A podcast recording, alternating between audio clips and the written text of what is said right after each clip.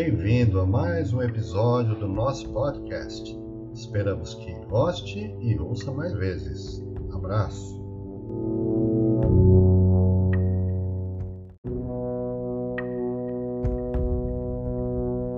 Nesta noite, como havíamos, como havíamos combinado através da própria enquete que foi realizada, nós é, temos hoje um homenageado, que é Mateus, o apóstolo de Jesus Cristo.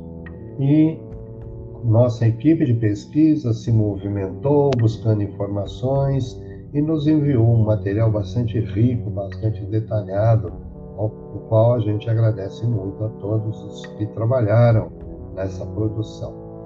Foi baseado num grupo de informações, temos aqui alguns sites, algumas eh, fontes que nós utilizamos, como o site da canção nova ponto com, o site da ebiografia ponto com, ah, também temos ah, o, o Ministério de Mateus Levi, eh, que é uma palestra de Divaldo Franco, Jornal Mundo Espírita, de julho de dois mil e três, e a leitura espiritual ponto com barra Mateus Apóstolo, além de Wikipédia, que completa a nossa informação. Muito bem, vamos começar. Mateus, também chamado de Levi, é o filho de Alfeu, conforme os evangelhos de Marcos e Lucas. Não sabemos se Jesus lhe deu o nome de Mateus ou se foi ele mesmo que fez a escolha e a modificação de Levi para Mateus. O que é, na verdade, esse Mateus tem um sentido, ele é um encurtamento, ele é uma redução do nome Matatias no hebraico, e que significa o dom de Yahvé, ou Javé, ou simplesmente o dom de Deus. Esse é o significado de Mateus.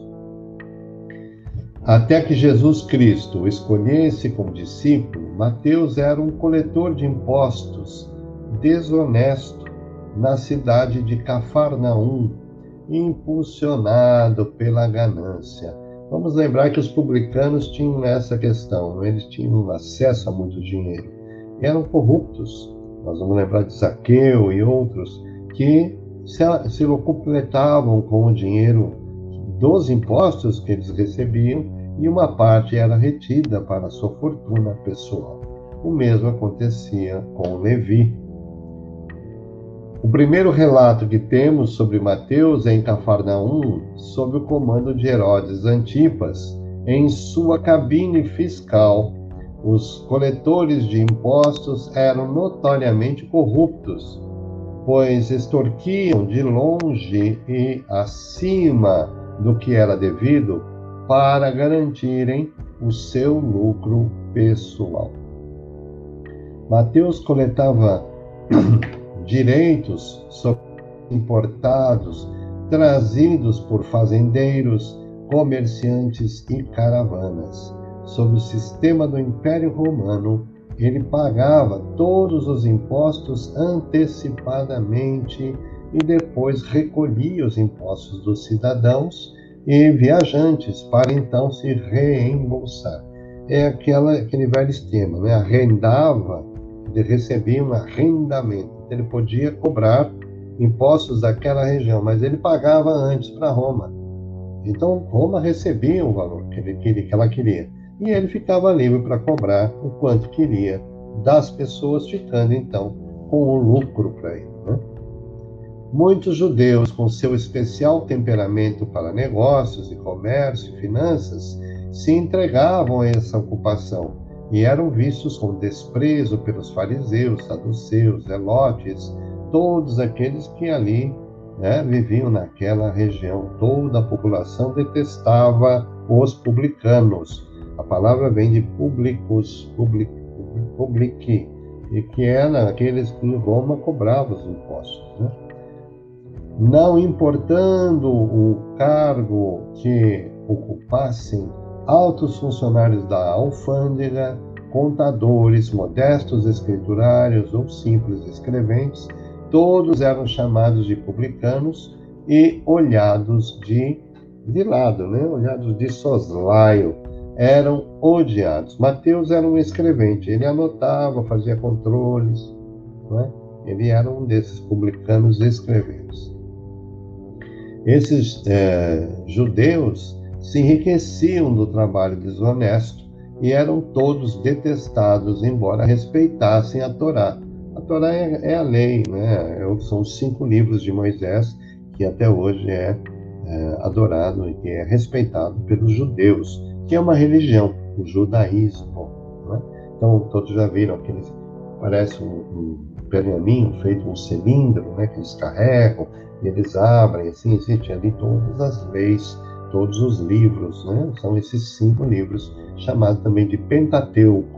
É nesse, é, neste momento que eles estão ali, então, trabalhando e, e, e honrando, né, essa Torá.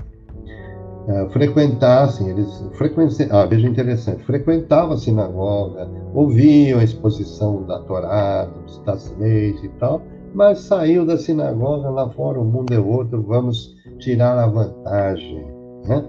Não sei se isso ainda hoje acontece, né? Vamos ver, acho que sim. No, tempo, no templo de Jerusalém, eles quase sempre se postavam em lugar mais afastado, até mesmo para evitar escandalizar a parentela, a vizinhança e os conterrâneos. Então, eles se punham à parte, porque eles eram mal vistos. Eles não se misturavam lá no templo, né? A alma dos publicanos era uma alma dolorosa, solitária. Mateus desempenhava na alfândega de Cafarnaum as funções de escrevente, como eu já falei. Ele manejava um determinado objeto, que era um caniço, né, onde ele anotava, ele escrevia num determinado livrinho, anotando então o que chegava, porque era meio uma alfândega. Entrava material, entrava alguma coisa que alguém trazia de verduras, animais, mesmo peças que eram vendidas e tal, ele anotava o que entrava e quanto de imposto deveria pagar sobre aquelas, aqueles bens ou, ou ou recursos que estavam chegando, né? Nas horas de descanso, ele se entregava a amargas meditações, ansiava pela vinda do Messias. Ele já trazia lá dentro dele esta, uh, esse desejo de que o Messias viesse e que pudesse fazer, então, a libertação que era, que era imaginada, então, que esse rei chegaria e libertaria todos os judeus, né? Ele também pensava assim. No entanto, ele estaria brevemente em contato com o Messias, ele nem desconfiava disso, né?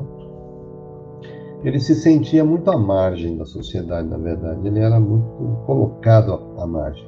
Tanto que quando Jesus vai propor a parábola do fariseu e do publicano, Jesus reconhece o publicano, né, como tendo feito aquela prece sentida, e o fariseu, cheio de pompa e circunstância, fazendo aquela prece ostensiva e até excludente, né, colocando aqueles que não conseguiam ser como ele.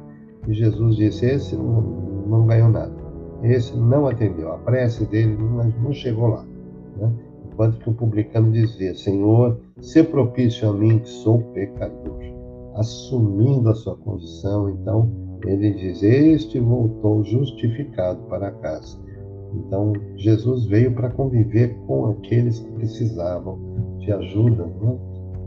Numa certa manhã de um sábado, sábado é um dia que no judaísmo não se trabalha, mas, de repente, Mateus se viu lá naquele local, ele foi para aquele local, né? E, de repente, ele viu um grupo de pescadores chegando. É... Ele não conseguia recordar por que, que ele tinha ido para lá, porque não era um dia de trabalho. Ele foi lá por algum motivo, naquele dia, naquela hora, pois não era habitual para ele, ele vai fazer então um, um encontro com Jesus. Jesus vai até ele nesse momento, né? Ele reconheceu entre os pescadores João e Tiago, que ele conhecia, ele já tinha cobrado impostos deles.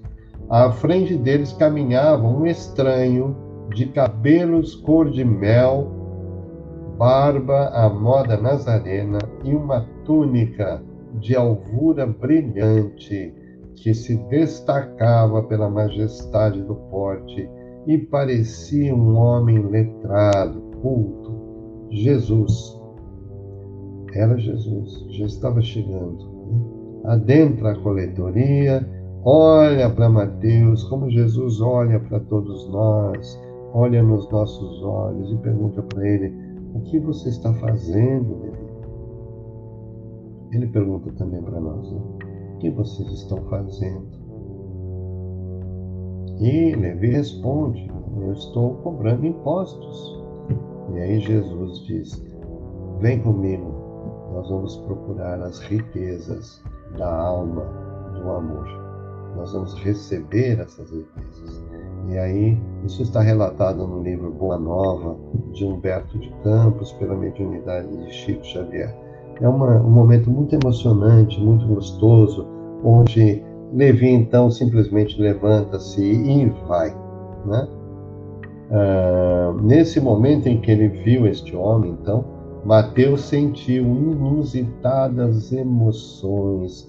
Vocês já imaginaram ver Jesus à sua frente? A gente imagina ele aqui, né? Mas ele teve a oportunidade de vê-lo encarnado, diante, olhando para ele, sentindo a sua presença.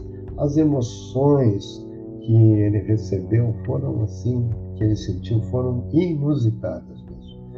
E ele teve o ímpeto de seguir o grupo e acompanhar, então, Jesus.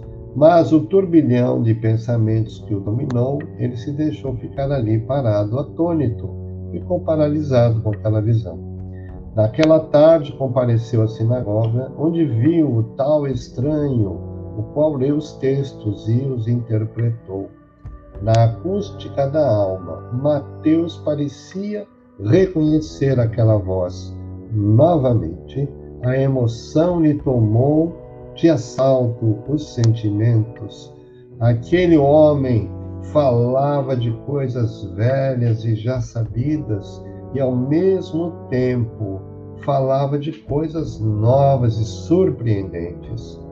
Não era tudo o que sempre aguardara para a sua própria vida? Pergunta o próprio Levi a si mesmo. Quando o Rabi saiu da sinagoga e se dirigiu à casa da sogra de Pedro, Mateus o acompanhou de longe e ouviu os comentários das curas da sogra de Pedro, do endemoniado, mas não ousou se aproximar. Ele desejava ir lá, mas temia, pois ele era um renegado, um infeliz, uma infeliz ovelha de Israel. Seu sono foi atormentador nas noites seguintes. Bastava fechar os olhos para ver aquele olhar que se cruzara com o seu na manhã daquele sábado, na porta da alfândega. Quando ele abriu os olhos, podia ver, na escuridão do quarto, aquele olhar. Tudo ocorreu enquanto trabalhava nas primeiras horas do dia na repartição aduaneira. A sua tarefa era mecânica, porém o seu espírito pairava distante. Ele já tinha sido pescado, né, por Jesus. Ele já sabia, ele já tinha sentido aquela presença em seu coração. E não tem como escapar desse amor de Jesus, da presença dele. Quando nós sentimos isso em nossos corações, nós ficamos encantados, aprisionados por esse amor, da mesma forma como Levi ficou, né? Mateus ergueu os olhos e focalizou o retângulo da porta. Ele estava trabalhando, levantou os olhos, olhou para a porta e viu. Um estremecimento percorreu todo o seu corpo. Esfregou os olhos. Estaria sendo vítima de uma alucinação de tantas horas não dormidas? A figura do mestre, emoldurada pelo batente, destacando-se do fundo azul do lago e do céu, ergueu-se diante dele, irradiante de bondade. disse o mestre, Levi, filho de Alfeu, segue-me. Mateus se levantou. Não havia dúvidas em seu coração e simplesmente o seguiu. No mesmo dia em que convidou Mateus para segui-lo, ele deu uma grande festa de despedida em sua casa em Cafarnaum.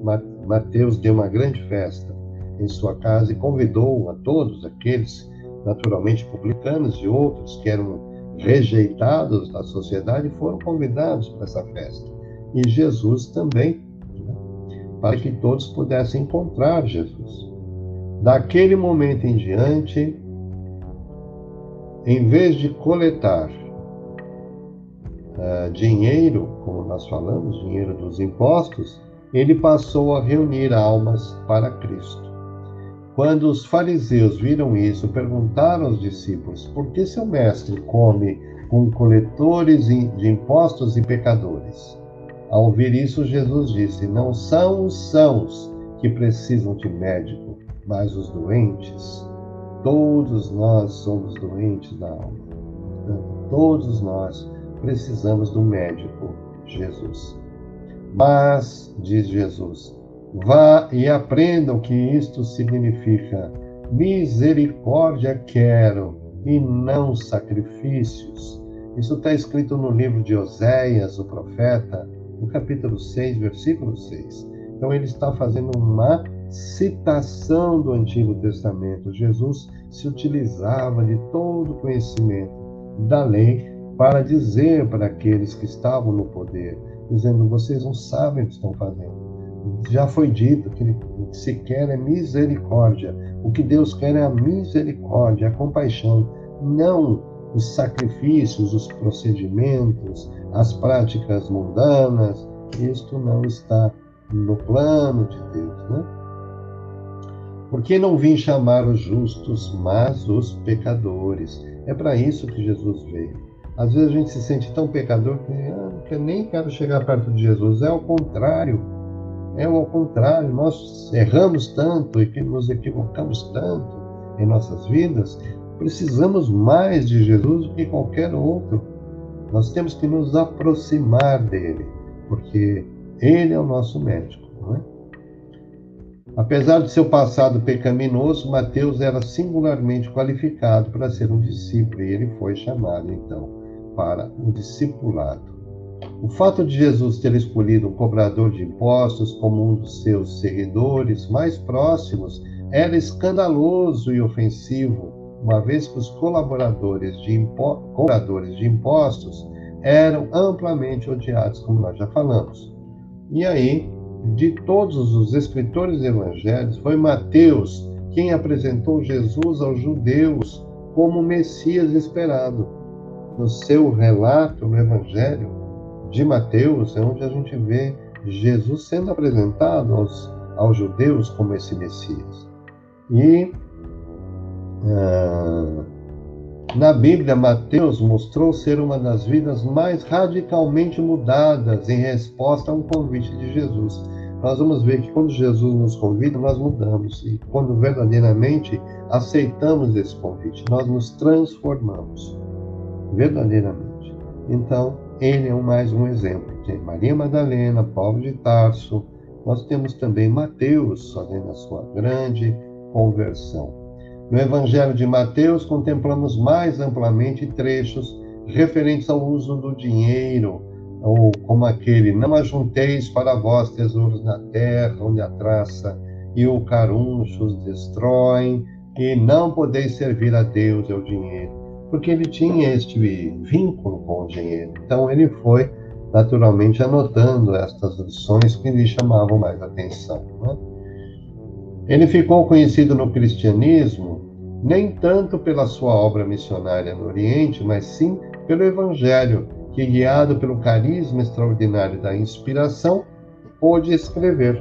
Ele recebeu, obviamente, inspiração e serviu como um dos doze discípulos de Jesus.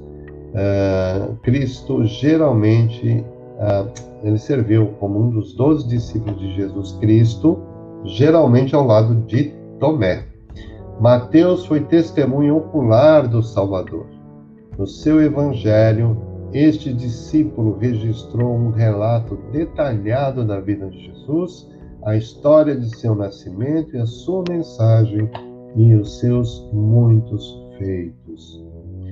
Ele foi também uma das testemunhas da ressurreição e da ascensão de Jesus, juntamente com os demais apóstolos. Eles permaneceram nas redondezas de Jerusalém após a, a ascensão de Jesus e proclamaram que o Jesus, filho de, do carpinteiro José, era o Messias prometido nas profecias. Acredita-se que estes primeiros cristãos tinham lá o nome de nazarenos. É, Mateus escreve o primeiro evangelho. Existem algumas divergências de datas, locais e tal. Emmanuel, no livro Paulo e Estevão, já vai citar das, das anotações de Levi, né? Logo, logo depois da, da, da crucificação e da ascensão de Jesus, nos anos trinta e sete, trinta e oito, quarenta, quando Paulo, inclusive Saulo de Tarso, vai visitar a Casa do Caminho, está sendo lido um dos trechos do Evangelho de Levi, que eram as anotações dele, que depois se transformaria, então, nesse Evangelho, né? É, Mateus pregou por quinze anos o Evangelho em hebraico para a comunidade judaica na Judéia. Mais tarde, ele viajou para outras províncias romanas, presumivelmente seguindo o ordenamento de Jesus, conforme está no nas suas anotações, nos capítulos vinte e oito, a, versículos dezesseis a vinte. E espalhou os ensinamentos de Jesus entre os etíopes, macedônios e persas. E ele, na verdade, foi, então, sacrificado no ano setenta e dois, presumivelmente, o ano setenta e dois, na Etiópia, um dos países em que ele pregou. E lá, ele foi, segundo algumas informações, também isso há divergências, ele foi, é, então, supliciado. Ele foi realmente, uns dizem que ele morreu pela espada, outros dizem que ele foi decapitado, seu corpo foi queimado, e assim por diante. Existem, então, muitas informações a respeito de Mateus, mas o que fica de mais importante é que ele foi um trabalhador das primeiras horas do cristianismo que se simplesmente largou tudo e seguiu Jesus. E nós vemos que essa é uma condição para que nós sigamos Jesus. Nós precisamos deixar, nós precisamos largar, principalmente aquilo que nos prende ao apego material, às necessidades que efetivamente são materiais, mas que elas tomam muito Uh, o, o momento, né, elas ficam mais importantes em nossas vidas e nós acabamos esquecendo do nosso lado espiritual.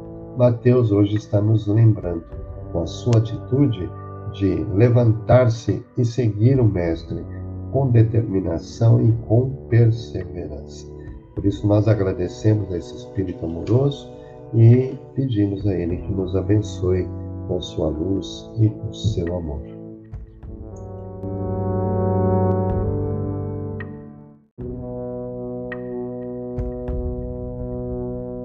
Obrigado por nos ter acompanhado até aqui. Ajude-nos compartilhando os nossos links em suas redes sociais. Até o nosso próximo encontro. Um abraço.